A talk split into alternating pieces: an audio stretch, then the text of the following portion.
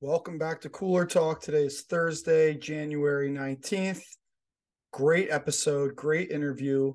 We have Mark Feldman on from BetParx Casino in Philadelphia, runs a lot of social media account, really involved working in sports. So we get into that. Also, he's a huge Eagles fan. So we get to break down the divisional round, all the games, build up to the Eagles. And he's got a little experience in some broadcast journalism. So stick around for a little bonus call at the end from Mark. Uh, great time with Mark. Want to thank him again for coming on. He's a great sport and he's uh, hilarious. So, um, super excited for that. We review an awesome weekend of football for Super Wild Card Weekend, and I am debuting fastest two minutes, which I wrote, and is a little shout out to uh, inspired by, of course, Chris Berman Boomer and uh, pardon my take. I had a lot of fun write, writing these, so um, setting setting into that. So we'll see how we do. And in the words of the late great Heath Ledger, and here we go.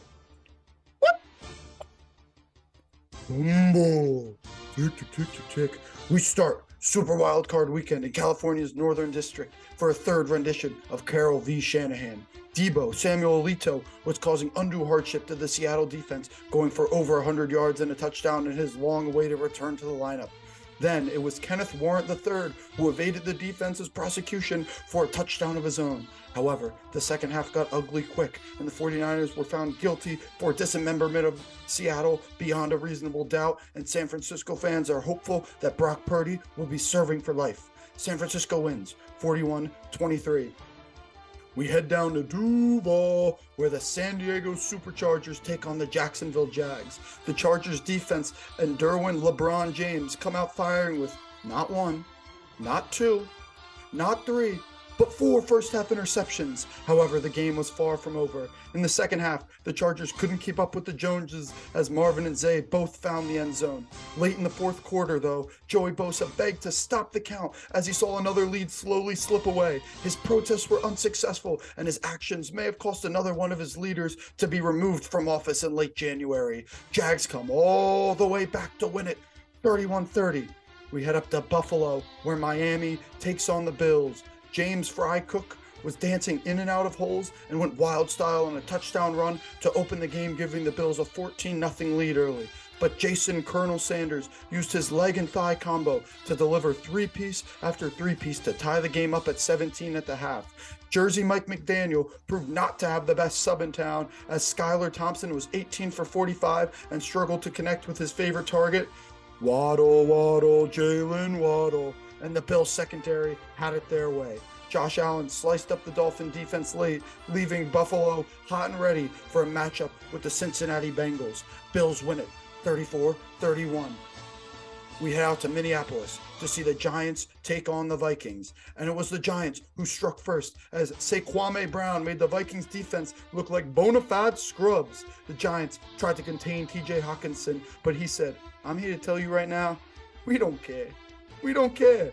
Late in the game, it was Kirk Cousins who looked like he was on crack and threw a two yard check down on fourth and eight.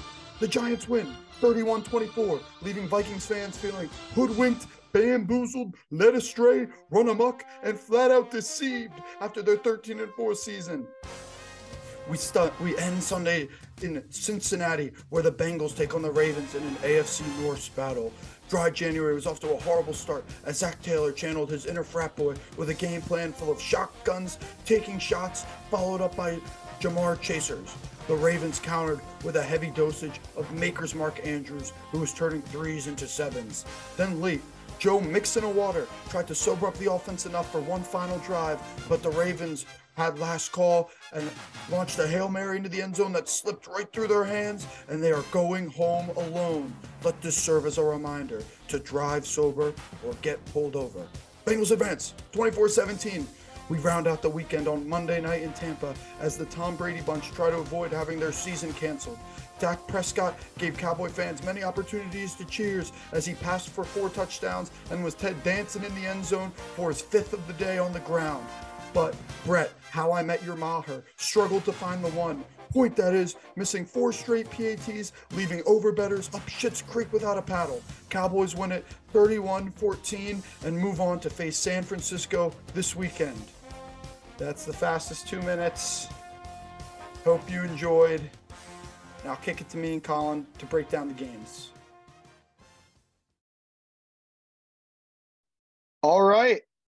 NFL Super Wild Card Weekend wraps up six. It was kind of a it was a beautiful sandwich with some shit bread. The early game and the late game, kind of horrendous, but those middle chunks, all great games. So, uh, we said earlier, said in the preview, Mark Feldman coming on later. So whole uh, we'll break down all the games. So we're not we're going to try to do a little quicker recap because we talk on the back end, really get into get into the game. So first game, 49ers Seahawks. Uh, 49ers come out a little bit flat. Brock Purdy doesn't look great in the first half. Uh, Seahawks hang around and they kind of let the game slip away. 49ers run away with it like we anticipated. Uh, no surprises here, right? Does anything surprise you? No, uh, my biggest takeaway from the game is Shanahan and those YAC monsters with Samuel, Aiyuk, Kittle, and Kittle, McCaffrey, McCaffrey, are going to make this like this is literally the best pair of training wheels you could have for a quarterback in Purdy. And we get into it later, but I'm really interested to see next week that Cowboys defense, specifically Micah Parsons, who's a game wrecker, and Dan Quinn go up against Kyle Shanahan and his pawn that is Brock Purdy. Because at this point, we saw Purdy got more or less exposed. It was just such good training wheels that it, it didn't matter.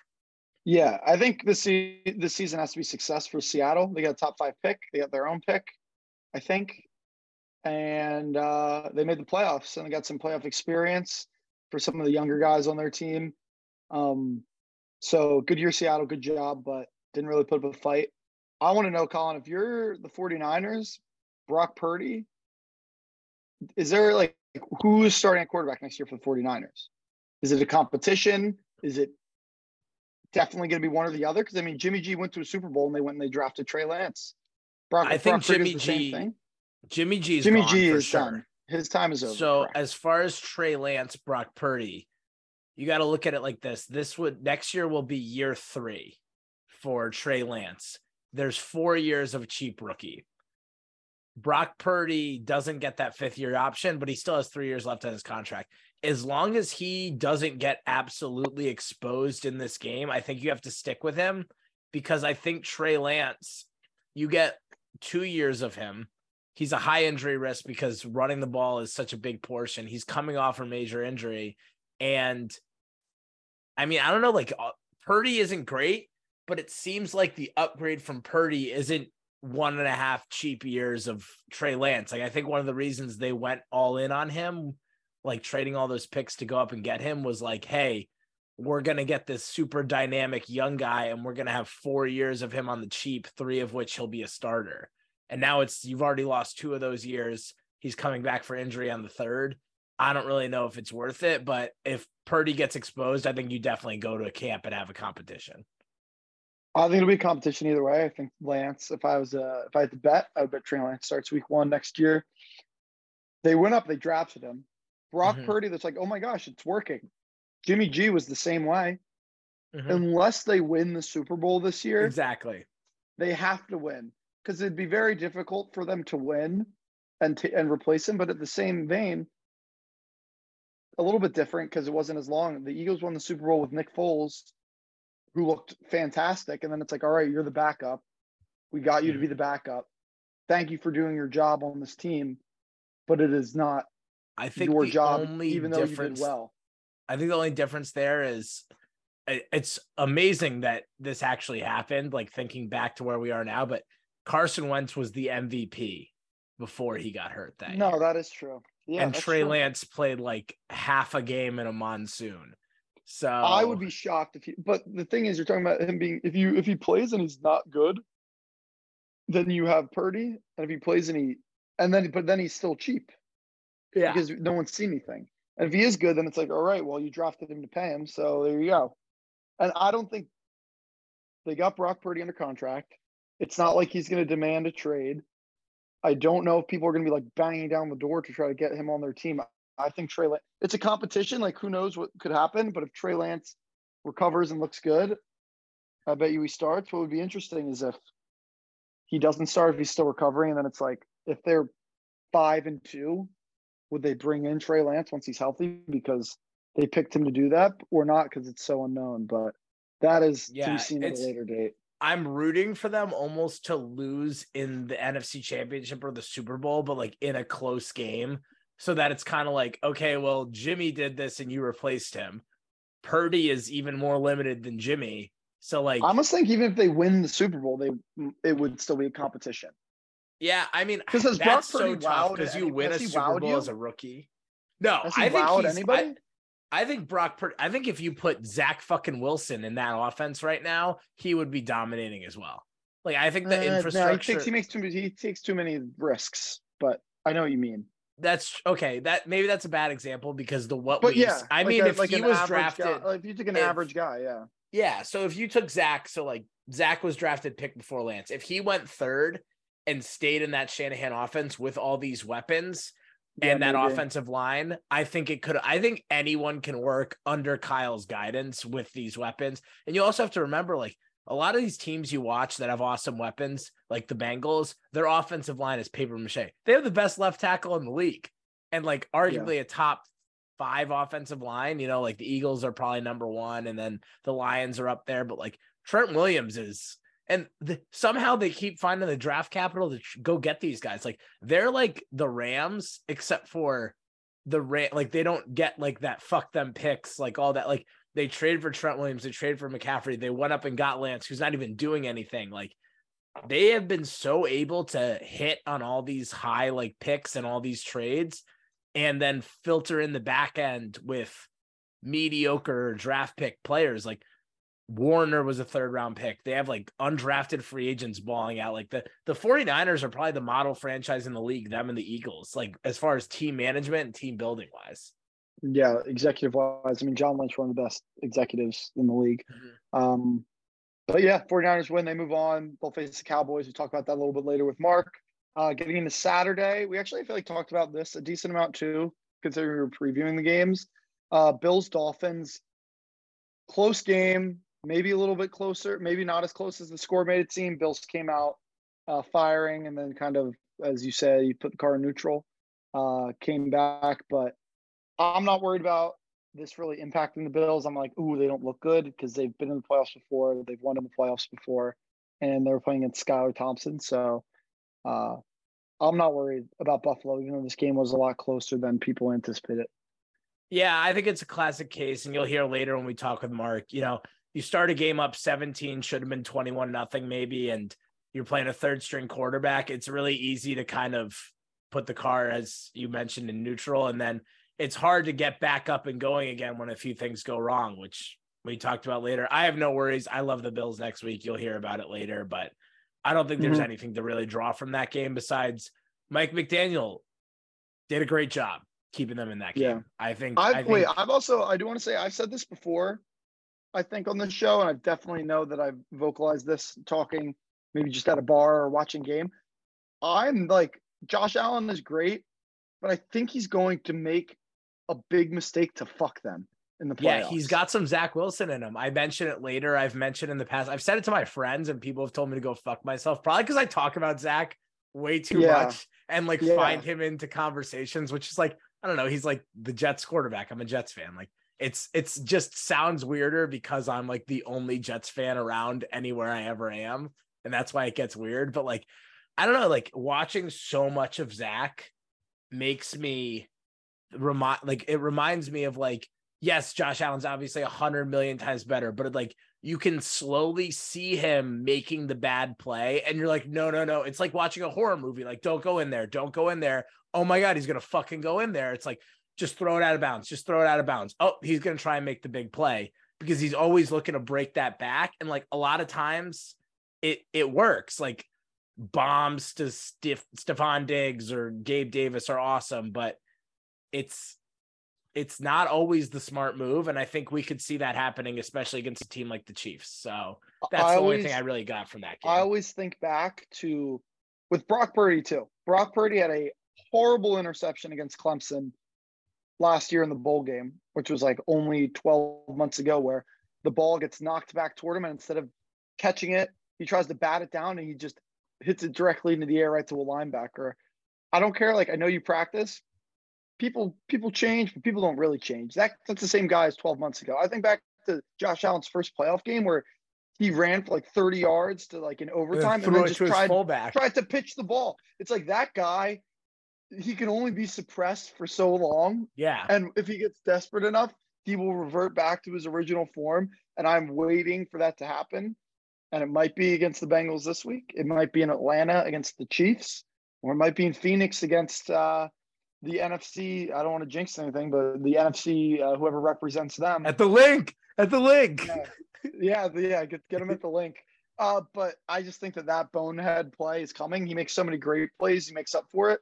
But in the playoffs, it's it's the splitting of hairs. And if you do something like that in the playoffs, that could be the difference between winning and losing. So Yeah. Speaking of bonehead plays that didn't come back to bite anyone, I guess was that Jacksonville LA game. I mean, we talk about Jacksonville a little bit later. We don't really get into LA, so I guess the major takeaway from this game is what's your next step? I mean, it's it's already been covered to death, so we don't need to get into it, but I think you have to fire Brandon Staley. I think you look at the Mike Williams. I think I think you look at everything as a whole. Last year against the Raiders, that's like half of a Raiders team and they're going for it on these really dumb fourth downs and they're essentially they're playing not to lose which what the raiders should have done as and as the chargers the more talented team blow the game in overtime. Then you're starting your players with nothing to gain mike williams gets hurt. Then you have a 27 nothing lead and you pull the kyle shanahan from the super bowl and you're snapping the ball with 30 seconds left on the play clock instead of running the clock down when it's you against the clock and you allow the jaguars to go as a defensive coach you allow them to do a complete 180 and score on every drive of the second half to come back and beat you. I I think you got to get rid of Staley. I think there's too many coaches nowadays that are immediately promoted from a coordinator to a head coach. Like he was a coordinator for one year in in LA and then got the Chargers job. I think you got to wait at least like I know like I, I'm all for giving new like head coaches a new shot. I hate recycling old guys if you can avoid it, but I mean, one year as a coordinator, like you need to get like a little more used to how to run a locker room, like how to make these big decisions, like almost like the politics of the game. Like I get going for every fourth down, like you're not like every other coach, but like you have to understand like how your decisions impact just more than one little thing. Like you're not playing Madden, you're handling 53 adult men that are professionals being paid. You have to learn like how to handle those things. yeah, so I think that that may have would have already happened if it was going to happen. Since I don't think it's going to. got yeah, 'cause they- fired. yeah, they fired Lombardi. I think if you, the thing is, I always say and like to think about is who are you going to get? Are you going to get someone who's better than him? NFL, it doesn't matter as much. as, Sean when we talk about Payton. co- when we talk about college coaches, because with the whole base of the recruiting and the transfer portal, Mhm. uh, like when we talk about James Franklin, I'm like, if you fire him, you lose all these guys. You're not just firing him; you're firing your five star lineman, your five star Yes. So, but in the NFL, that's different. I think if you know that you can go get Sean Payton, which I think Sean to. Payton loves a quarterback, you got Justin Justin Herbert already one of the top quarterbacks in the league, and almost despite Brandon Staley, it seems like the other jobs that Sean Payton's interviewed for, you have Russell Wilson, who I who I think is the best quarterback out of the group, but has not looked good this year. Mhm. Um, you got he's already in already lives in LA. So that's like as much a factor as that does or not, that's part of it. The other jobs are Indianapolis, no real quarterback, Carolina, no real quarterback, Houston, no real quarterback. Maybe you can go and get your guy at one or two. Mhm. But I mean, if they fire him, they're gonna probably have to give up a pick to the Saints to get him.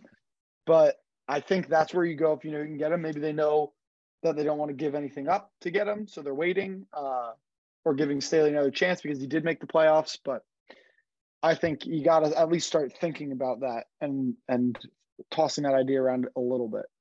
Yeah. And speaking of moving on, I mean, that's pretty much biggest takeaway from the Chargers game. What do you do if you're the Vikings? That roster got so expensive. The Giants played out of their minds. We talk about the Giants a lot later. so don't really need to get into them. But if you're the Vikings here, you have Kirk Cousins for at least another year.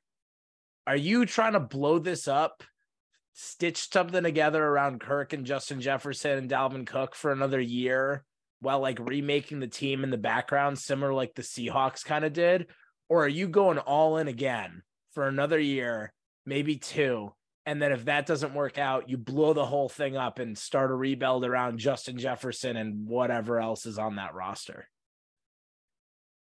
I think you got to go for it. They're, I feel like they think that they're close. It's hard to blow up a team that's 13 4. And then if things go really bad and you're in like cap hell and then you get out with Kirk, and if you're really, really bad, you either build around Jefferson or the haul that you would get for him, although he's probably one of the few guys in the league that would be untouchable. If in two years they win three games and they have a top five pick and he's got one year left on his contract, maybe you get rid of him and you pick up like three or four first round picks or however much you're going to get for him and just turn that into to some to a longer rebuild but no GM ever wants to rebuild, I don't think, because it's long and you really need a good ownership group to give you that leash. And after going 13 and 4, I don't think the owner of the Vikings is calling uh, Kevin O'Connell into his office and saying, let's rebuild. It was his first year coaching. Got yeah. him the, the three seed, 13 and 4, in a division that, like, is wide open, is theirs to lose yeah. next year. Yeah, for the Lions next couple good, years, but... maybe. Yeah, because the Packers seem to be fading away. I mean, I agree with you. I think you got to keep pushing your chips in. Uh, Kirk Cousins is not the perfect quarterback, but as we're seeing with like Brock Purdy, Dak Prescott, like he's kind of in that range. I mean, throwing the ball short there is tough. that's inexcusable. That's even if you think your guy can beat like I also will never understand this. So like I am not a big video game guy. I have not been for a while, but I used to be huge into Madden and NCAA football when I was a kid. I I don't know if I'm a maybe I'm a genius. Maybe I am. But every single time I was fourth or third down, I would make sure to hit the audible, hit the hot route and edit the route so every single player ran the fir- ran past the sticks.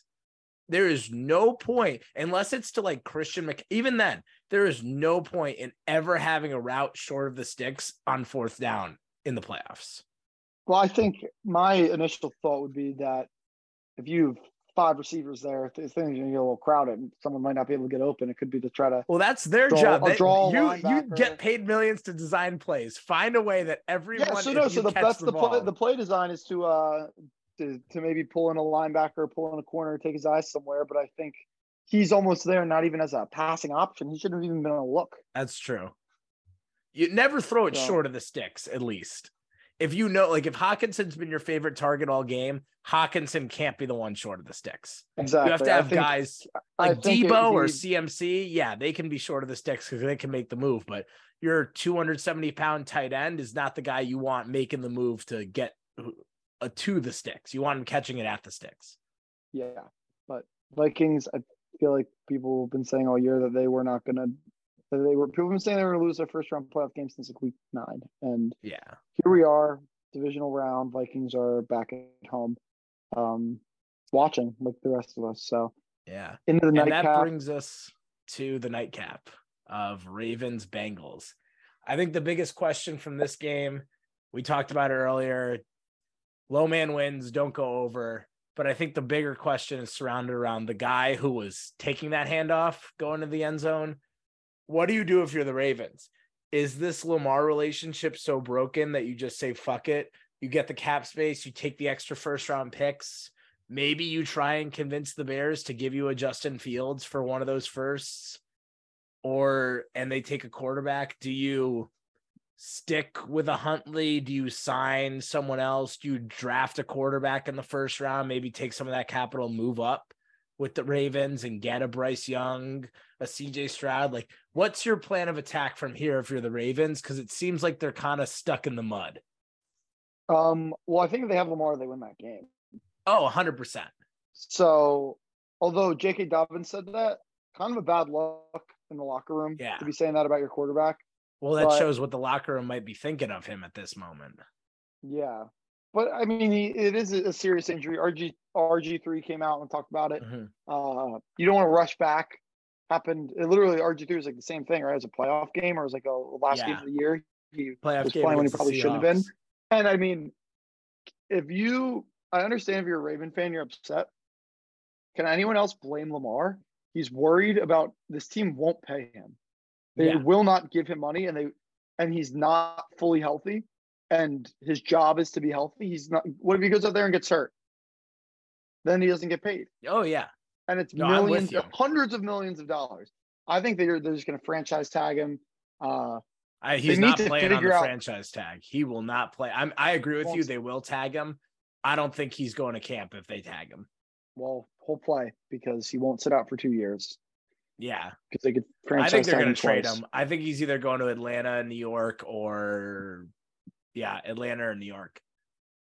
Yeah, I don't know who's gonna. Those team like maybe the Jets if they can afford them. That would make the most Yeah. sense to me. But Atlanta, like they just drafted Ridder. They're still far away. Um, I think the Atlanta, the selling point in Atlanta would be good offensive line, just drafted Pitts and um London with those big frames because he's not like the most accurate passer. yeah, and they, he loves throwing over the middle. Would do really well probably in that um Arthur Smith offense that you know like the Titans he built around, you know, he had Mariota, he knows what to do with the running quarterback. I think that would be the idea in Atlanta and they have all this capital because they've been bad for so long. But I think see as a Jets fan, I am so conflicted at what to do at quarterback that I've finally have accepted that whatever they end up doing, I Will am going to be 50% happy, 50% overthinking it, convince myself it's the right thing. And then by week eight the next year, I'll either be like, well, shouldn't even gotten my hopes up, should have stayed sep- skeptical. yep, you got Yeah. it. Yeah, I should have stayed skeptical. Or it's going to be week eight. I'm going to be like, wow, I can't believe I ever questioned if it was too much to give up three firsts for Lamar or a first for um whoever it may be. So I don't know. I think I think the whole Lamar thing is super interesting. Um, I think it's going to be a lot of fun to follow throughout the offseason. But uh, as far as it goes with the Ravens, uh, if I'm then I'm still trying to repair the relationship. I don't know if I want to give him all that money because he gets hurt so often, guaranteed. Because the Deshaun Watson contract kind of fucked everyone, but we'll see what happens there. Uh, I think that's the biggest takeaway. The as far as the Bengals, we talk about them later with their offensive line. They they definitely have some holes to patch up in the next six days. Yep. But they move on. They Mhm. survive in advance like they've been doing the past couple of years. Joe Burrow just he knows how to get get shit done. Um, what's that bring us to? That brings us to Monday night. Uh biggest thing Uh, to come out of this game. thought they were.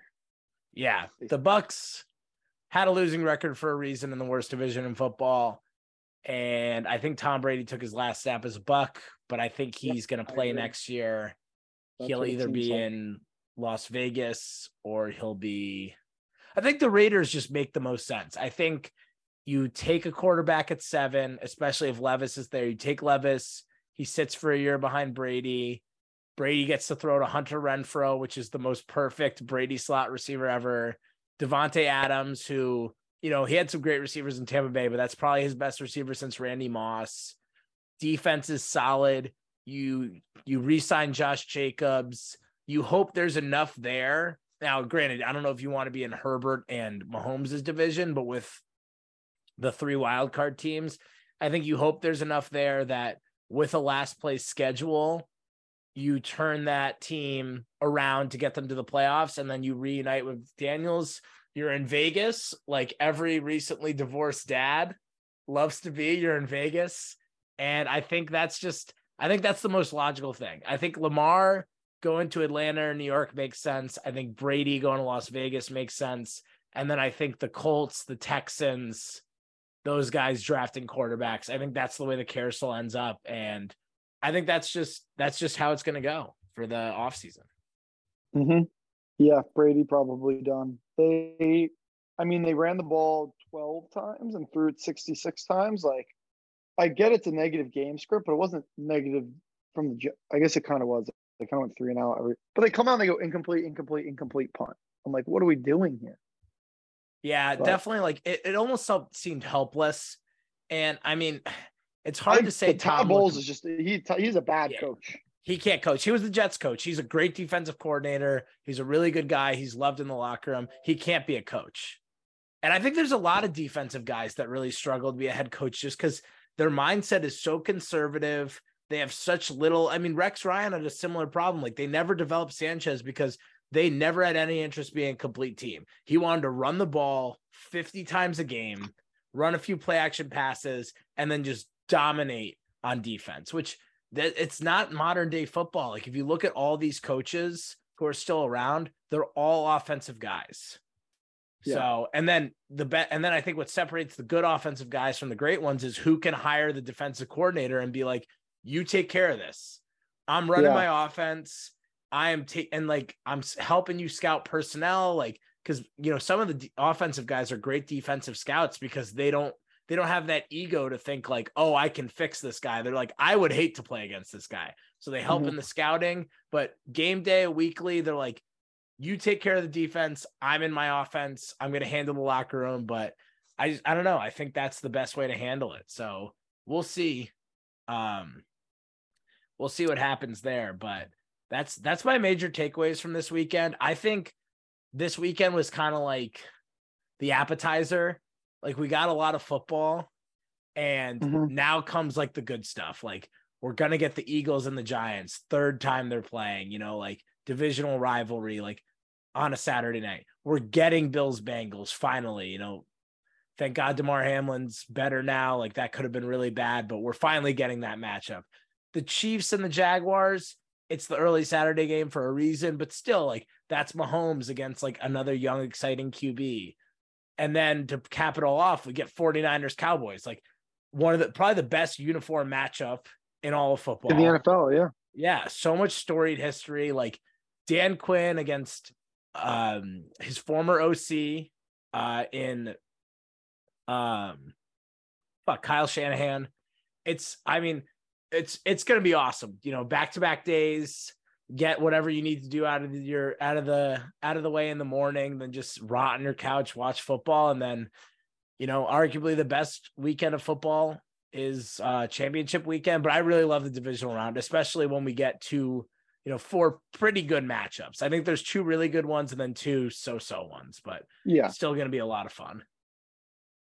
Mm-hmm, for sure. So we'll get into previewing all those games next uh, with with friend of the program now, Mark Feldman. So pass it over.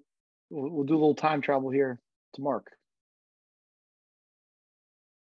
We now like to welcome on very special guest from BetParx Casino, Mark Feldman, welcome to Cooler Talk. How are we doing? Well, thank you for having me. I'm doing good. Colin Dom, I appreciate you guys having me on.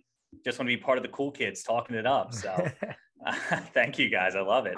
Glad to be here. So yeah, so you a little introduction for the people. We went to high school together. That's our our connection. But for um anyone that doesn't know, Mark, you went to Arizona State, right? That's right. Arizona State. Go Sun Devils. Forks and, up. And uh, where are you now? And what do you do? Tell us a little bit about that. So I am uh, currently working, like you mentioned, I'm uh, working for BetParx, which is the online gaming uh, and the online app for Parx Casino. So I'm like currently right now in the uh, in Parx Casino in Bensalem.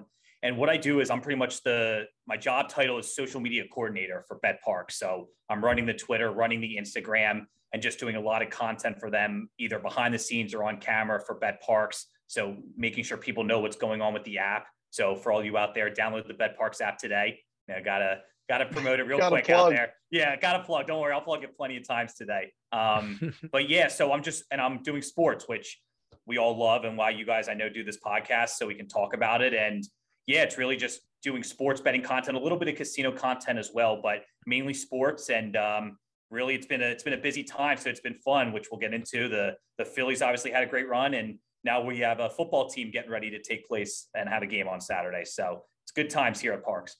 Yeah, I obviously follow. I see everything that you're doing. What goes into a good social media post? Wow. How do we get? How do we go viral? How do we? How do we plug sports in the casino?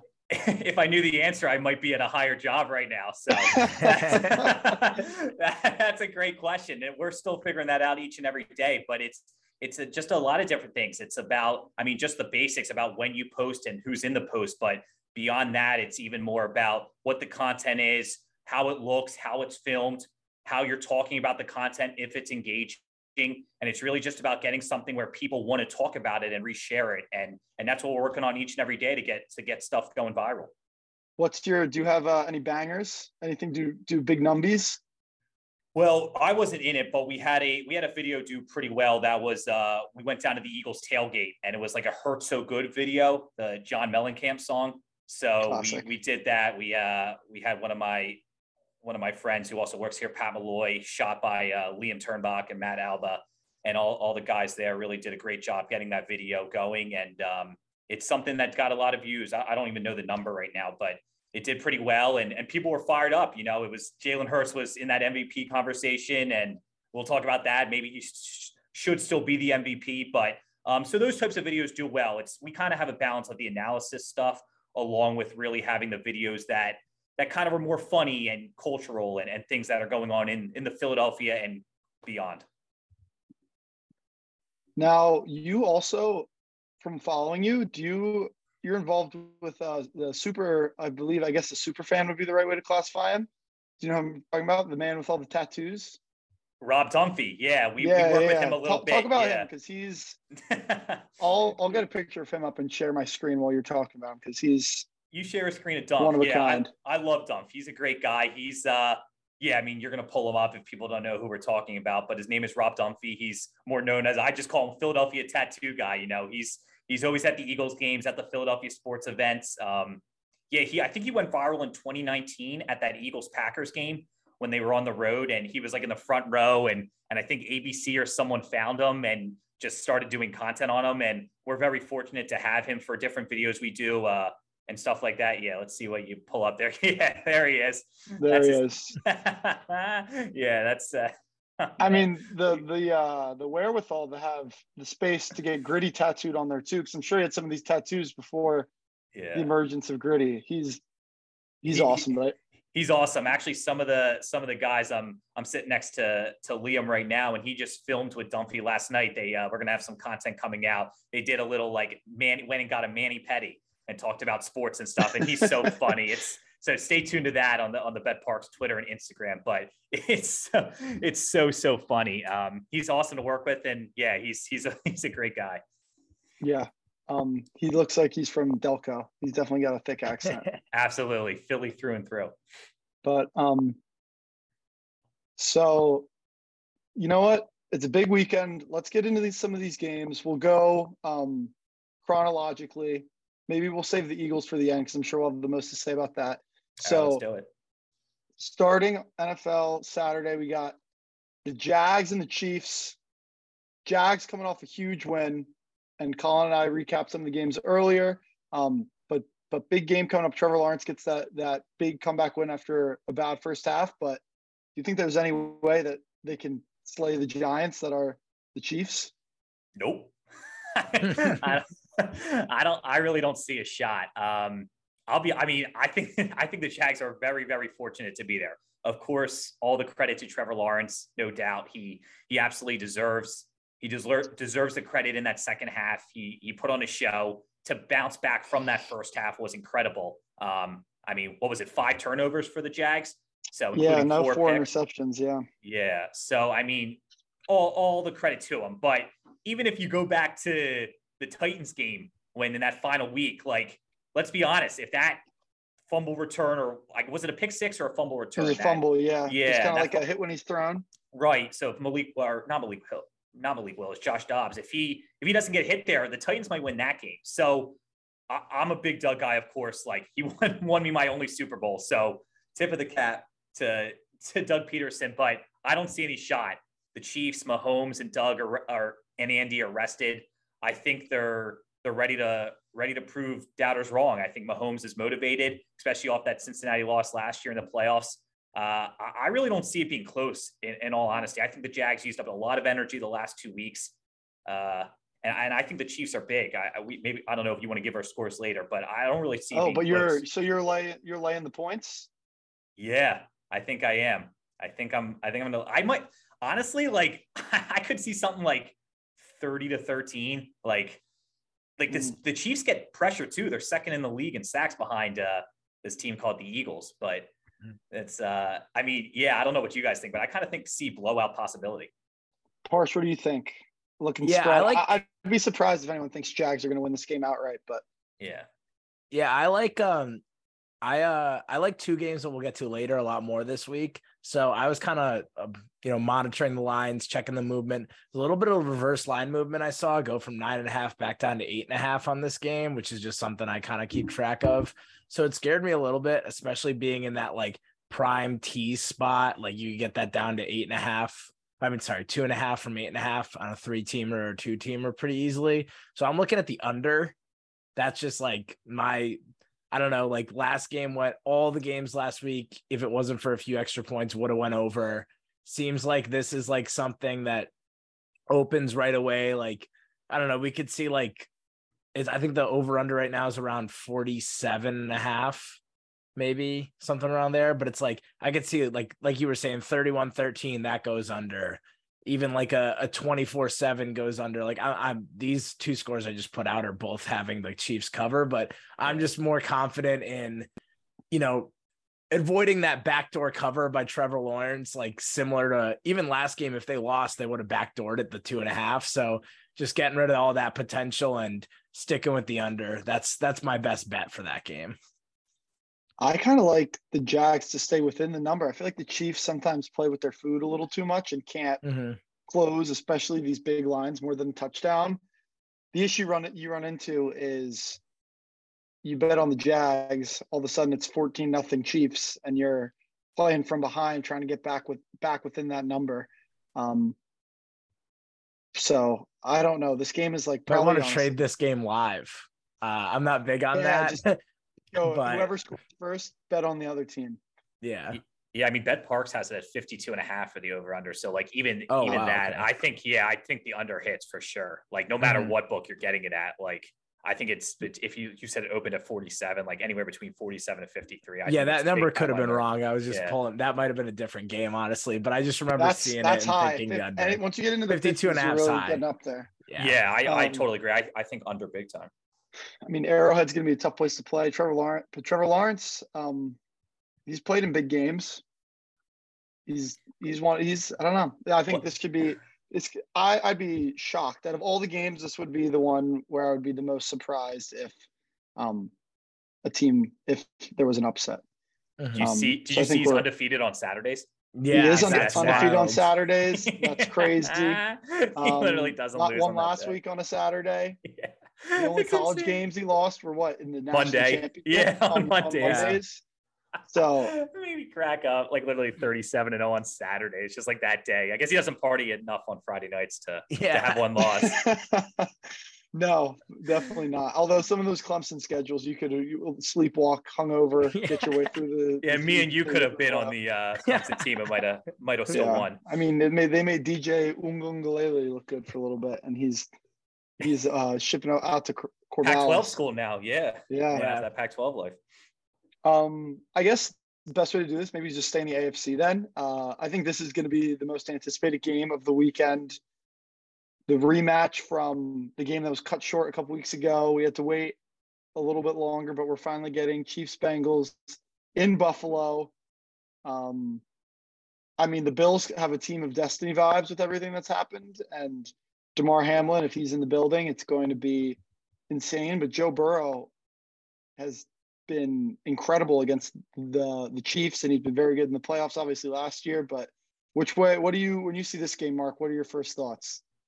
My first thoughts is is what you said. I think the Bills is this. I think that Hamlin, the whole situation. I think it. I think sports does have. We always say like it's a storybook ending, and I I don't know who, who I think is going to win the Super Bowl, but I mean to go ahead, I do think the Bills come out of the AFC, meaning I think they they will beat the uh, Bengals this weekend. I think it's close though. I think these two teams are are really like really competitive and really are going to go back and forth. I just I'm concerned about the Bengals offensive line and and the Bills pass rush even without Von Miller. What are they missing? Three guys now.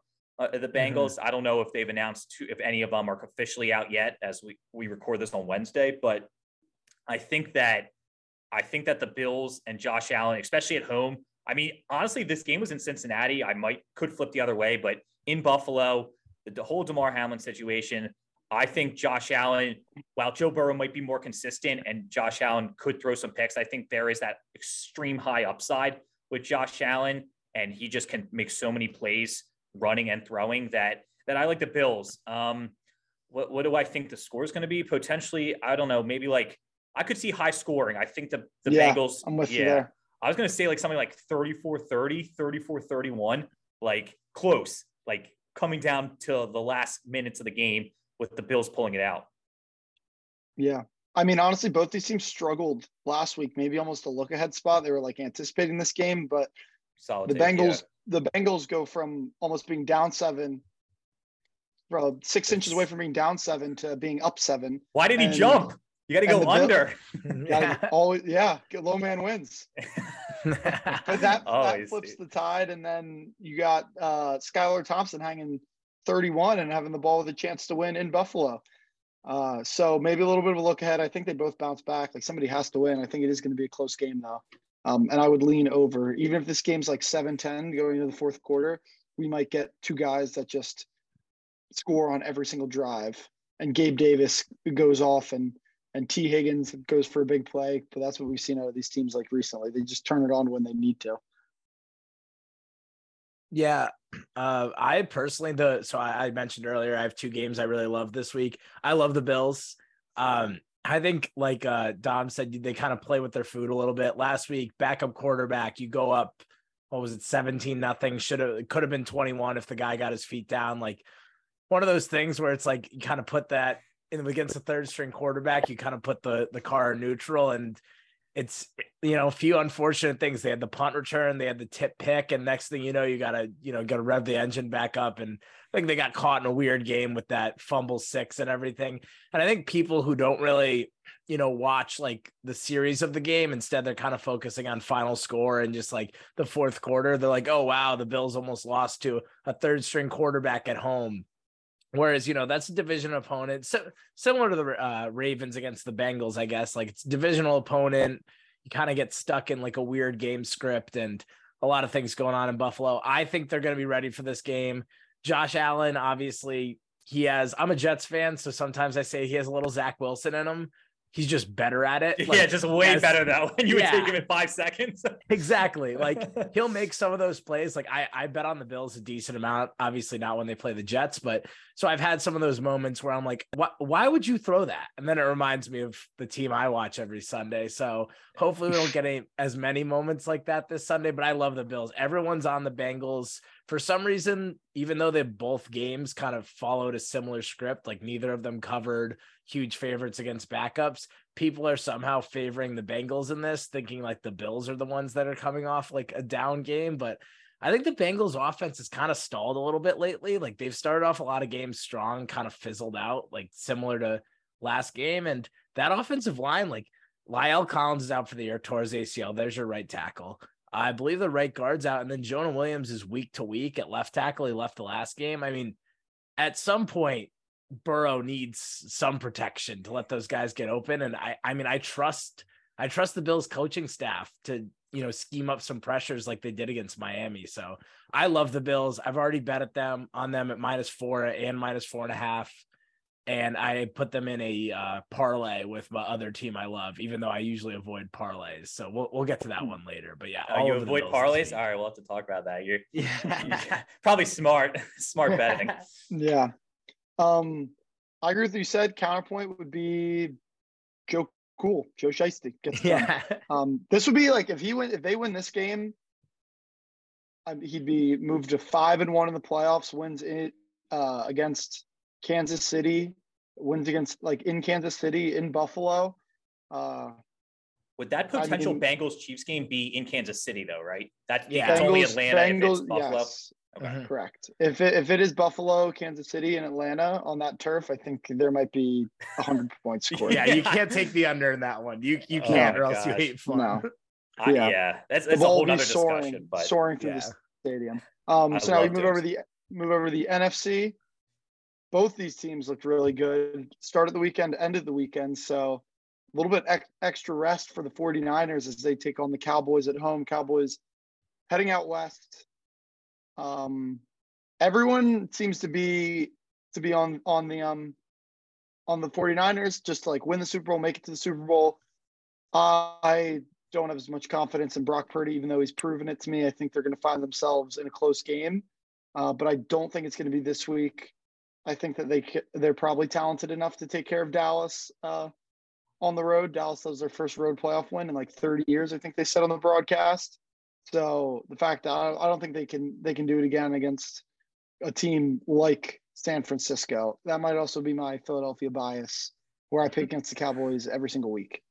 See, that's what I was gonna say. I literally was gonna be like, there's definitely some head talking. Like I think consider myself knowing sports, but there's definitely heart too. And Dallas making the conference championship is a is a no go. We can agree on that. Even Jets fans too. No one likes the Cowboys. Yeah, no, Unless you're the Dallas. Cowboys. It Um, seems it seems a little far fetched to imagine that they would get there, but Yeah, and, and I've always I've always had San Francisco in the conference championship, and I'm not gonna like bait nothing from either team. Like, of course, Dallas played really well. Tampa, and that's a whole other discussion too with Tom Brady and what the hell he was doing in that game. But yeah, Dallas played well. Dak uh, absolutely deserves credit, but I think like I call him Mr. Relevant now instead of Mr. Irrelevant. Mhm. But he um like they're just so talented. Like most of his passes, like what was the one play to Deebo? It was like a 10 yard pass and he just goes. Like that's what they can do. And they're so talented and getting Christian McCaffrey to that offense just makes them to a whole nother level and, and such a new dynamic to be able to to throw it to those skill guys and just hand it off to McCaffrey as well as in the screen game. Uh, and then the San Francisco defense probably having defensive player of the year in Nick Bosa. Um, so I think I also could see this game being kind of high scoring. Dallas scores their points. They they average a lot of points. There's there's no doubt about that. But I think San Francisco at home. I, Dallas hasn't made a conference championship in 30 years. I don't think that starts this this year. Uh, I don't think that changes this year. And and I would say like like a 27-21, like a 30-24, something like that, where they probably win by a possession or maybe a little less. But I do have San Francisco at home going to the conference NFC conference championship game. Yeah, this is the other game. Uh, like I mentioned earlier, two games I really like this week. Two games I'm still like figuring out.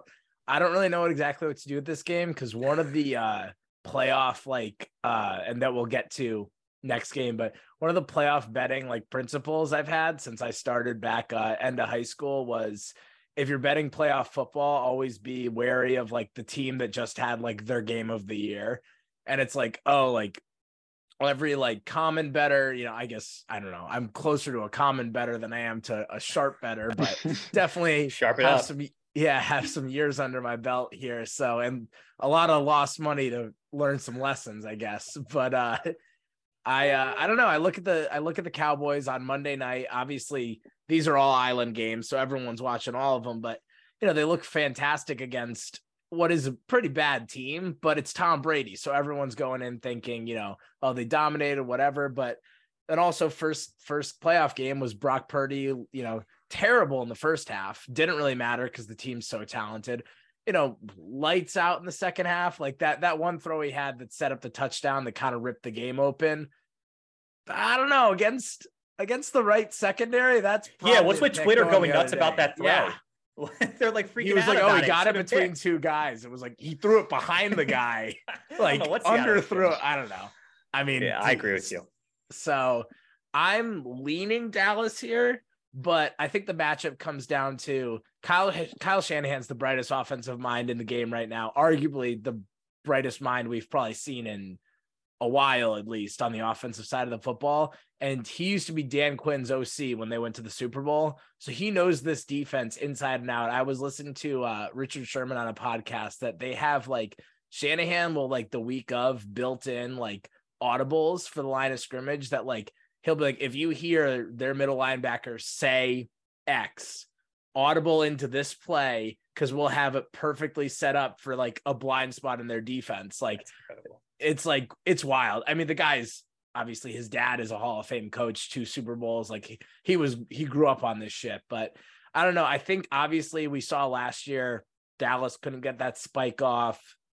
Shanahan out schemed uh, Dan Quinn, but something about this year, I, the Cowboys seem almost like not like team of destiny because that's obviously the Bills and like it's the Dallas Cowboys. Like you can't really have team of destiny when you're the most popular team in the country, but like something about them, like they've been so bad in the playoffs year after year, like the majority of like our young adult lives that it seems like this year they could like weirdly piece something together where we get like an Eagles Cowboys NFC championship where it's like the third matchup of the year, but the first one with both teams at not necessarily full strength because we got to see what happens with Lane, but where both teams will actually have their quarterbacks. So I'm leaning Cowboys. Definitely don't feel great about it, but uh, and haven't made any picks officially yet on this game. But that's the what I'm leaning towards right now. I just think Dan Quinn's had enough reps against Shanahan that he can maybe get to a point where he's not getting completely out schemed and that Dallas offense I think is just better under center than the San Francisco one. I think Deebo is going to make Trevon Diggs look silly. Uh, I think he stinks. I think he's literally one of the most overrated players in the entire league. He, you'll be watching Cowboy games and be like, "How is that guy so wide open?" And you'll see a pump fake and then Trevon Diggs sprinting directly where the quarterback was looking. Uh, and the playoffs, it comes down to splitting hairs, and there's going to be a big mistake made in this game, probably, and that's how it's going to get won. And it's going to either be by Brock Purdy or by the Cowboy defense, and maybe with with the young quarterback, Mr. Relevant, as Mark uh, so aptly called him. Maybe Diggs gets a little a little bit of happy feet trying to jump a route, and you end up with Deebo Samuel standing wide open in the end zone. I could see being close. Uh, are you concerned at all about the kicking game? and the yips we're watching this develop right before our eyes. Mark, we know about it with Markelle Fultz. We've seen the yips and Ben Simmons. Yeah. Like we've yeah. seen guys Yip who just City and this and brotherly who love just cannot get things done uh, after being relatively consistent. So, could you see that being an issue? Four missed extra points. I mean, like I guess, but in in complete honesty, like no. Like I think I honestly think he's gonna get it corrected. Like like literally what is he doing at practice this week? Like he's going to kick 33 yard field goals yeah. from the right hash and the left hash. Like he doesn't have to go to the weight room or maybe he does. It'll just kick in the net there. But um, yeah, I honestly like, yeah, I know that is a little bit of a talking point. I'm not sure. I haven't seen if the Cowboys have brought anyone in. I don't think they have. Um, so no, I don't think they, Jerry Jones said they're not going to. They, they have faith in their guy. Okay, yeah, and I know Dax said that as well, and he was like, "I had a bad game against Washington in Week 18." So I don't think there's going to be any situation where there's like it's coming down to Brett Maher missing another PAT or a field goal. I think he's going to be okay. I don't look at that as a huge issue, but I do like the point that Colin said about like if you have your big win, like like this is like this is your like you kind of have your big win and then that's it. I think especially two days short rest as well. Like they're playing on six yeah. days, but the San Fran had eight days. And Dallas, like everyone said Tampa was going to win, or most people did. And we all looked dumb, including myself, who said Tampa was going to win. But like Dallas then has to travel cross country. I think there's a lot of logistical things as well that that set up for San Fran to win a close game, but definitely win in the end. Here's a little piece of uh, content advice. Maybe you guys go out and attempt some extra points after Maher goes over four. See if you can uh, knock one through. Get yeah, your spikes on. Go to a high school football field and kick some PATs. I feel like I feel like the three of us each had five kicks. We at least all hit one. Oh I no, I no, I was the so I was the basketball captain my senior high school, and they used to do a guest kicker Fridays before their games, like at so we played off campus, like down at another place, but on campus we had a turf field. They'd go through walkthrough, and then they would invite like so we would have like basketball practice like preseason. So they're like, oh, yeah. come kick and I lined it up and drilled the center in the back of the head, and it was like, never ask me to do this again. Like I had never kicked before. All right, let's keep I it to hands and football. shooting. Yeah, so I was like, I looked like such an idiot. They're like, you're the first kid not to get it over the line, and I was like, thanks guys. That's like, tough. why'd you invite that's me? Um, oh my gosh, that's funny. But yeah, not to sidetrack, but Mark, you used to report on a little high school football, right? In yeah, I, Yeah, I report on a little high school football, Valley Christian High School, and uh, shout out if anyone somehow sees this. Um, probably not, but hey, you never know. I know this uh, pod's going places. And yeah, I did. I did a little bit of videography for it, and I did a little bit of print journalism for it. So it was good. It was the first kind of reps I got in in college to be covering sports and do the sports media, sports journalism thing. Any yeah, crazy? Mark, anything crazy? No, yeah, go ahead, Parsh. I was gonna say, um, before we get into the birds game, do you want to just do quickly how you got into BetParx and like so it sounds like you studied some sort of like media at yeah. Arizona State and then how it went from there? Yeah, so I I uh I graduated in 4 years with a with a degree in sports journalism, so bachelor's nice. of arts and um yeah, I kind of always wanted to cover sports as Dom knows that was like all I talked about. I it was either like sports, friends, or food. Like literally, I think we didn't we we sat a lunch together a couple years, and I was oh, like, oh yeah, yeah, it was like yeah, literally we talked about like what was you the announced lunch? the uh you were the announcer for the coaches versus cancer game yeah senior year. Yeah, nice. I announced a little. Yeah, that was fun. That was uh that was fun. And then we played one year, not coaches with cancer, but we played a little Ooh, ninth. Oh, that was I ninth remember. grade. I'm getting my years messed up. Yeah, that and was. You wait, no, talk about that. That's like your pro. That's your one shining moment. one shining moment. I'll set it up. I'll keep you humble. We All we right, uh, I'll set the scene. We're All playing right. in uh, a little tournament. We had like our our middle school teams broken out. Yeah. And me and Mark are on representing one of the teams, and we won our first game, so we got to play against the teachers. And it was a, a tight contest. And Mark, what what happened down the stretch in, in a full gymnasium? Did it? What? Honestly, I don't even remember. Did I miss or did I hit a layup or I missed? a no, layup, no, no. No. So we're, we're down. We're down and uh, down two, I think. Yeah, and, we were down two, or maybe down, maybe down three. And I think yeah, Mark Feldman gets the ball kicked out, puts up a three from Steph Curry range before Curry was. Oh, Curry. did I airball it? And no, no money. You, you. I don't know how you don't remember this. I remember. I, I need a video of it. Up and then uh, a, a, steal the other end, and Brian Stell hits the game winner. Oh my gosh, I remember the Stella layup a little bit. You know what? I'm humble. We don't have to. You know, you, talk my blo- you blocked out a little. I blacked sure. out. I'm a team player. I remember the game-winning layups. Holly Kong alumni. Will Holly Kong, yeah. I remember. I think I had to guard like Mr. Barno. Now we're getting into the weeds, but it's like I, that was a that was a good time. That was yeah. a tough matchup, tough size matchup. yeah. I needed help. Someone had to someone had to come double in the post.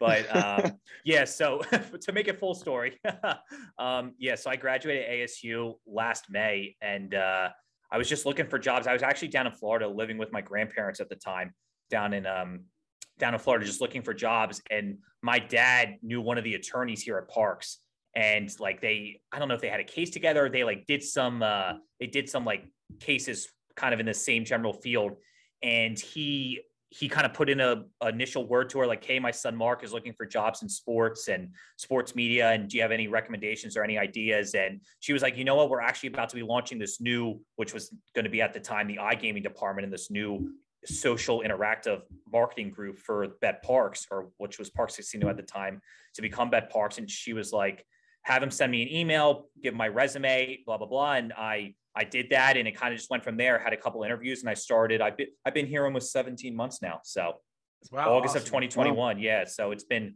it's been great. So what do you what do you think? Um, because I was like I went through, looked through some of the Instagram stuff like oh, that. Like obviously, oh boy, no, no, no, it's awesome.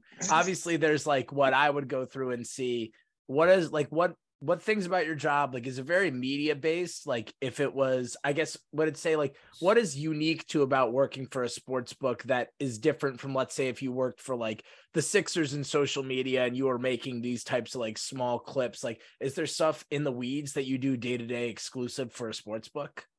Yeah i mean it's really like uh, while like my job is like with media and we do a ton of content and stuff like overarching we are still considered like marketing and like our whole mm. goal is to get people to download the app and make bets. That's what like we want them yeah. to do. So like instead of maybe like you mentioned like the Sixers, if they you want if people on the social media team are just putting cool content so they can watch Joel Embiid or kind of market people or like the players or the coaches or mm-hmm. cool um like fundraising things they're doing or charity, where we really stay wow, we want to do like fun content and cool content related to sports the overarching goal is to make people download BetParx and and bet. So that's always like our end game in mind, and that's what we're doing: marketing to the people and the people that see our content to follow us and download the app.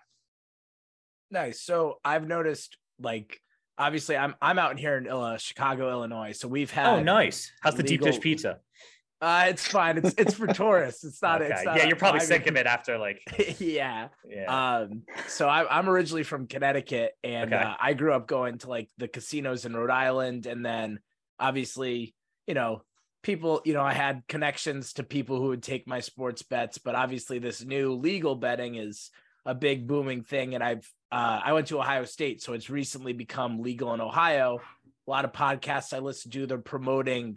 You know, download this code, get the free play. We're about to launch in same Ohio. game parlay. Oh, awesome! So yeah. I was wondering, is that like, is there like some sort of algorithm where you guys, because I, I do a lot of research into this, sports gambling is one of my like two hobbies besides sports watching. And uh, now Same. that sports sports playing is in, uh, let's just say that stopped like six years ago when I was 18. But um, it's like I do a lot of research into this and Yeah. saw that like uh, for sports books, you know, parlays, and then there was another thing are are the most profitable things for the book, and then the least pros- profitable markets are like um season long futures unders on um like NFL player props because so many guys get hurt the unders hit at like a higher rate so like I've noticed a lot of the advertising done for sports books is like this random person made a 10 game same game parlay and now they won a million dollars. Do you guys have like some sort of algorithm where you push certain things that are more profitable for the sports book or is it kind of more up to you what you're putting out there content wise?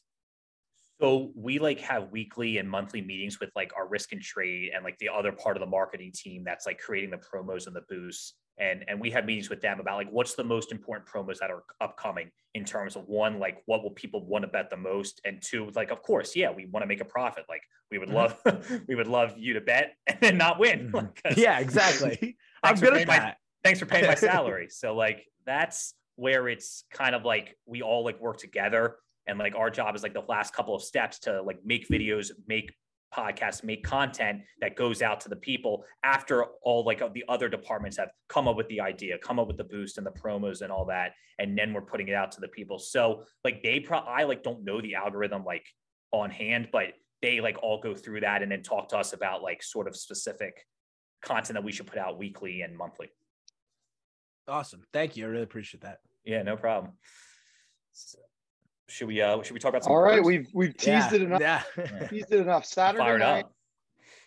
Eagles Giants, part three. Similar uh, to what we said earlier. Last time these teams played, they didn't have their quarterback, but this will be Jalen Hurts. Jalen Hurts' third start against the Giants in his last four start. His last four starts will be Giants, Bears, Giants, Giants.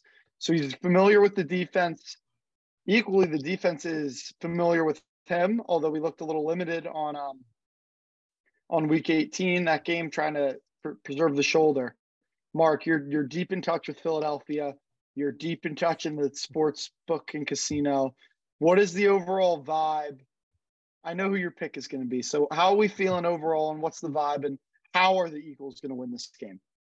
Yeah, I mean, I think the vibe is overall confident. I think obviously I think overall most people either wanted to play the Seahawks or the Giants, and we got one of those two teams to play them.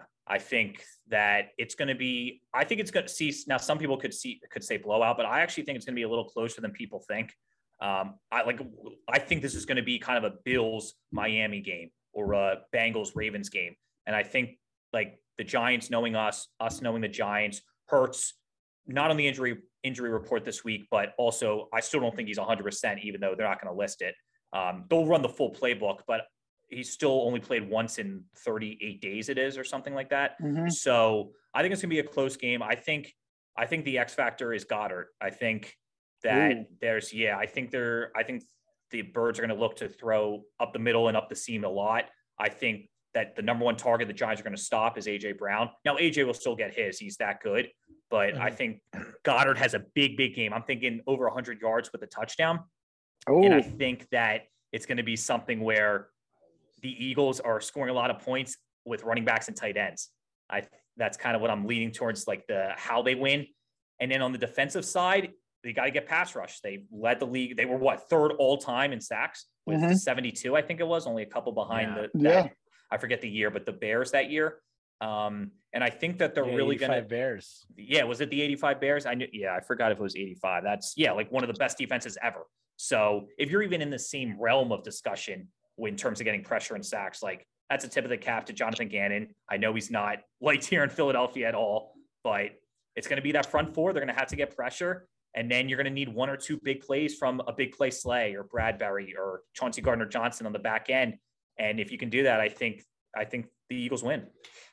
We saw the uh, AJ Brown revenge game earlier. I think even though we've played the Giants, this might be time for the for the Bradberry redemption tour. You think it a little little pick for Bradberry? He- Him and Slay haven't played he's that well. He's going to get active. I think we got to contain uh, Daniel Jones on his feet. Uh, maybe force a turnover. He's been great at not turning the ball over. So uh, if we can get ahead, the Giants don't strike me as a team that is great for, as playing from behind. So I agree. if the Eagles can can get on top early, uh, I think we'll be in good shape. But not overlooking anybody. Playoffs, you could be favored by a million. It's still going to be a little nerve wracking. Oh, Uh, it'll be so nerve wracking because this yeah, is we're, pins we're and favored. needles. We have to win, Uh, and Got like to. we After have this to win, season, and I the mean, pressure's on. if you said divisional round before the year started, you'd say good year, but now a loss would be a, ho- a a horrible end to the season. So I don't know We how you feel talk about as a- it. as a Don't even talk party. about it. Yeah. Neutral, please. Who, who do you like? Who do you like here as a neutral neutral party? Uh, so I love the Eagles. This is my other bet of the week. Um, as I said earlier, got to be real wary of these teams coming off like their biggest game of the season. Uh, and I love the Goedert comment because Hockenson was kind of the guy keeping the Vikings alive Yeah. last week with so much uh, attention paid to Justin Jefferson. I see a similar game plan with taking out AJ Brown and Goedert, the running backs. I mean, uh, I wouldn't say I'm completely unbiased because uh, as long as Lane Johnson's still out, we got my high school teammate Jack Driscoll starting at tackle, which would love to see him make a run, get a ring. but, Really? uh, yeah, we played basketball together in high Wow. school. So Did he big- just dominate or no? yeah, he was actually he in high school. He was a better basketball player than a football player. Um, just at the time, he developed a ton. Went to UMass, then Auburn, then Eagles. So great, great player. I mean, he was all conference basketball. We were we were real good when we had him. He was a monster, but uh, awesome kid too. Uh, not a, couldn't be a better guy. Dom, uh, dominating, I guess, for like for where he came from. Uh, for right now, starting for a Super Bowl contender. But um, yeah, I mean, I love the matchup and. I think the Eagles, like Daniel Jones, like I mean, Daboll's coached his ass off this year. He's coach of the year for sure. Um, done a great job, but I think Sirianni and his staff, having seen Jones at his bottom and then this year at his peak, obviously he only started one of the two games, but still plenty of film on him and playing common opponents, being in the division. I think that gives them a leg up to see like, all right, where where are the holes that we can exploit from years past that we can bring back down to earth in this game, especially after you know the Vikings are the Vikings are the Vikings. Like we saw this coming all year. I thought they were going to make it past round one barely, maybe like a three point win, and then get exposed in round two. But Right. I think instead the Giants are going to fall on that sword, and it's been a great year. I don't think any Giants fans should be disappointed. Um, but I think the Eagles really show re- reassert themselves after you know some injuries and a little bit of up and down play there to end the season. I think they reassert themselves as the favorites in the NFC this uh, this Saturday. Mhm. Yeah. So all in the Eagles. Hopefully, get to a conference championship game and a Super Bowl, and maybe we get another parade down Broad Street. Super Bowl's in game at a Arizona this year. No, look at that Yes, connection. sir. Okay, so Um, Good vibes. So we're almost at six thirty. I know, Mark, you got to go, but I would be remiss. I had some people. I talked to them about what we need to do. I said I had a surprise. See, now if you went to high school with Mark, you'd know that uh, you were an aspiring sports announcer. I would say if you asked me in high school where I thought you'd Oh, end boy. up, that's what I'd say. So I got. we're working on it. We're working on it. This is the stepping stone. First step. Yeah. yeah Yes, so, sir. uh, so Oh for the podcast listeners, I got a couple plays here. I'm going to share my screen, so it's going to be no noise, and you're going to have to announce the play. So, and I Don, that's fucking get- hilarious. Get, you're going to get animated. Here, I got a couple queued up. This is like So a hot most of our dog eating contest. Yeah, most of the most of our listeners are on the podcast, so they won't be able to see the play. So this is going to be radio. I'm not going to say what the play is before. You're just going to have to lock in and let uh let Mark uh take over. Am I gonna know who the players are? Or? All right, just go Yeah, ahead. yeah, yeah, yeah. You'll know, you'll know the play. You'll know All the play. Oh the boy. You, can you see this? yeah, it's a little okay, blurry, do you want but I to know what set play the is. team? Give us a give us a little Yeah. like down down distance situation, and then I'll I'll run it. All right, let me get in the zone. Here we go. Okay. Not not Al Michaels, who I think called this game, or uh, but but Mark Feldman. Oh man, you can hear the 12th man in Seattle. Second and 10, 343 to go. Seahawks 34, Saints 30. Oh my. Who is that? Hasselbeck. Is that Hasselbeck in, in single set? Handoff Lynch. Marshawn Lynch. Lynch looks like he's going to get stopped. No, breaking three. Marshawn Lynch down to the 40. Stiff arm at the 35. Are you kidding me? Lynch 25, 20, 15, 10, 5. Touchdown. Marshawn Lynch, beast mode. Are you bleeping me? What a play. Touchdown, Seahawks. They're up two scores. That was awesome. Beautiful. I sweating uh, I'm I sorry. have wait. I'll do. I got another one that I know is a, a play that mean that is near and dear to your heart. Um. Ah. Oh, Oh, man. fuck. This one I cost me so one. much money. Uh, oh, did it? when Yeah, Marcus we'll, we'll hit hit that. the, uh, yeah. I will set the scene. This is uh yeah, yeah. We'll, we'll, sit- we'll Villanova do. something, we'll, something. we'll get coming down. Yeah, we'll go down. We'll go back a little bit to get the uh the little build up here. oh no. Should I do this as a Villanova radio announcer or neutral? Uh no, you're Vill- you're Villanova. You're Villanova here. Oh, I, uh, Villanova. so oh, Josh- we, we Yeah, it. we go back. We'll go back to the Josh Hart free throw Josh Harper. set this, to set the scene. oh man, I remember coming in the East the next day. That was insane. Yeah. All right, you ready? Yeah, we can do it. and Hart hits the free throw. Villanova up three, 13 and a half seconds to go. I forget who that guy is, has the ball. I forget his name. Oh, Joel Oh, he got Berry. hit. Joel Berry. Joel the Berry, yes. Over to Marcus Paige. Paige for the tie. Got it. Oh my. Marcus Paige drills the three. We're tied with 4.7 seconds to go. You got to be kidding me. Ochefu dove at the ball. He didn't get it. And North Carolina's tied it up. Ball. That's what I got for that. Yeah, I love it. Oh, yeah, I'll be the, the uh, I don't the color guy. I mean that's an unbelievable shot by Marcus Paige. That's special. The double clutch. I mean, Michael Jordan in the building, loving it. Roy Williams loving it. But we're gonna have 4.7 seconds Oh left here God. for for the Wildcats to try to pull off a miracle. What did Jim Nantz do? He was like, he was like, no, Archie, Dom, if you were Villanova, what would you do? I don't know. You got to be thinking Arcidiacono. All right. Jenkins inbound Arcidiacono. Screen by Ochefu. Arcidiacono. Swing. Jenkins for the win. Oh, Jenkins hits it for the championship. Wow. Villanova's the 2016 national champions. Improbable. Incredible. These Oh, up, yeah, great game. Mark. I'd say what Villanova's probably. Who would you rank? Well, this What? is 6:30, so this will be the last question. We we've talked about this before. Rank your. Can you give us your ranking of your teams for your uh, where your fandom lies? Who's number one Yeah. for you, all the way down to like teams that you really that that get you up and going in the morning. So like people that know me know like like I love the Flyers, man, and I love hockey. But Eagles, it's still football, so I'll say that's number one. Flyers like a high number two, like they're close to number one. Like big win last night for the Fly guys, five two. We Over won't the ask Ducks, about but- Ivan Provorov. Yeah, Provorov, that was bad. Yeah, all I can say is that was that was messed up what Provorov Would did. you have worn Would you have worn the shirt? Yeah, of course. Uh, okay, Like- good. Okay, good. Like, good yeah, answer. of course I would have won the shirt. And we don't have to get into it with all the politics and stuff. But like, even if like, even if I guess I'm getting into it for five seconds, like even if you, even if you don't believe like, like that's like a whole separate thing. But even you have the right to do what you want. Sometimes like the cause is bigger than an individual person.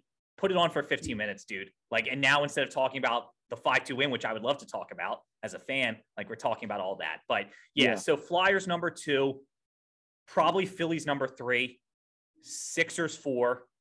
Well, actually, see if we're including college though, like I don't Yeah, know. where's Villanova fit into Probably this? Villanova basketball might be. I would say Villanova basketball and the Phillies are tied. Sixers five, Penn State football six. Nice. But and I always joke with people though, like my number six is probably bigger than most people's one. Like Mhm. I watched the entire Rose Bowl. Like I watched Yeah. most of Penn State's game. Like, and that's my number six. Like I know they just who, who who's coming back today? Lambert Smith announced he's coming back. Like that's a that's big, I think. So like it's funny when I what's that? A little Kent State transfer, uh, Deontay I saw Cephas, that. wide Yeah, receiver. I like the UNC transfer that they got as a cornerback. What's his name? Yeah. Yeah. oh, we got the kid from Oregon, Storm Duck. Great. Name. oh, I'm sorry, not UNC. Mm. Yeah, Oregon. That's yeah, what I played in that game though. UNC Yeah. played Oregon, so it's probably Yeah, that's what it, yeah, what it was. But so yeah, that's probably my order. But as I like I said, number six, I still watch everything. I try to watch big Sixers win last night, so I'm up on it all. It was Embiid was crazy, but Yeah. well, let's let's keep it to football. I know it's a big divisional weekend. You'll have to have me on for uh for maybe opening day or something. yeah, Yeah. for sure. Uh, would say March Madness, but Villanova might not make the probably no, won't make the tournament. not gonna Yeah. make the tournament. Maybe maybe the NBA draft, Cam Whitmore, lottery pick. Yeah, Man, Whitmore's a beast. It's a shame he's gonna not even make the tourney, but Mhm. that's uh that's a different story for a different day. Yeah. But yeah, so Well, I um, it's I'm glad you had me do a little announcing. It got me fired up. I was uh, I know. Got the juices. good. I got the flowing, but- juices going. Yeah. All right. Uh, we don't want to keep you too long, so I guess last last question. Uh, do you want to plug plug your your socials? Where can people find you if they want to catch some of this this sports content? Yeah, absolutely. Well, because I'm selfish. So individually, you can follow me on Twitter at Mark Feldman 14, M A R K F E L D M A N 14. You can follow me on Instagram at Mark underscore Feldman 99 on Instagram. Find me on LinkedIn, uh, Facebook. I post myself. Hey, I don't know who's going to listen to this. I know it's probably our demographic. They heard the announcement as uh, Jim Nantz. They, Yeah. He's retiring soon. if any parents listen to this, I'm on Facebook too, so you can uh, you can follow me there. And then yeah, follow us on BetParx at BetParx on Instagram, Twitter, uh, Facebook, YouTube, TikTok. So follow us on the talk. We got some cool stuff. Follow us on the gram. So follow us there. My stuff, BetParx' stuff. Download the BetParx app if you're interested, looking for a new sports betting site. You want to put some uh, shekels on something. Download BetParx, and uh, I'm loving it here. And what a great time to be a Philadelphia sports fan and a sports fan in general. Hell yeah. We really appreciate you, Mark. I'm sure we'll have you on. We'll have you back on soon. But thanks for your time. Yeah, thanks, Colin. Thanks, Dom. Appreciate you guys having me on. Yeah, definitely have me back. I would love to come on. This was great. And uh, fly Eagles fly, go birds. Fly Eagles, fly, go birds. Go birds, baby. Thank you.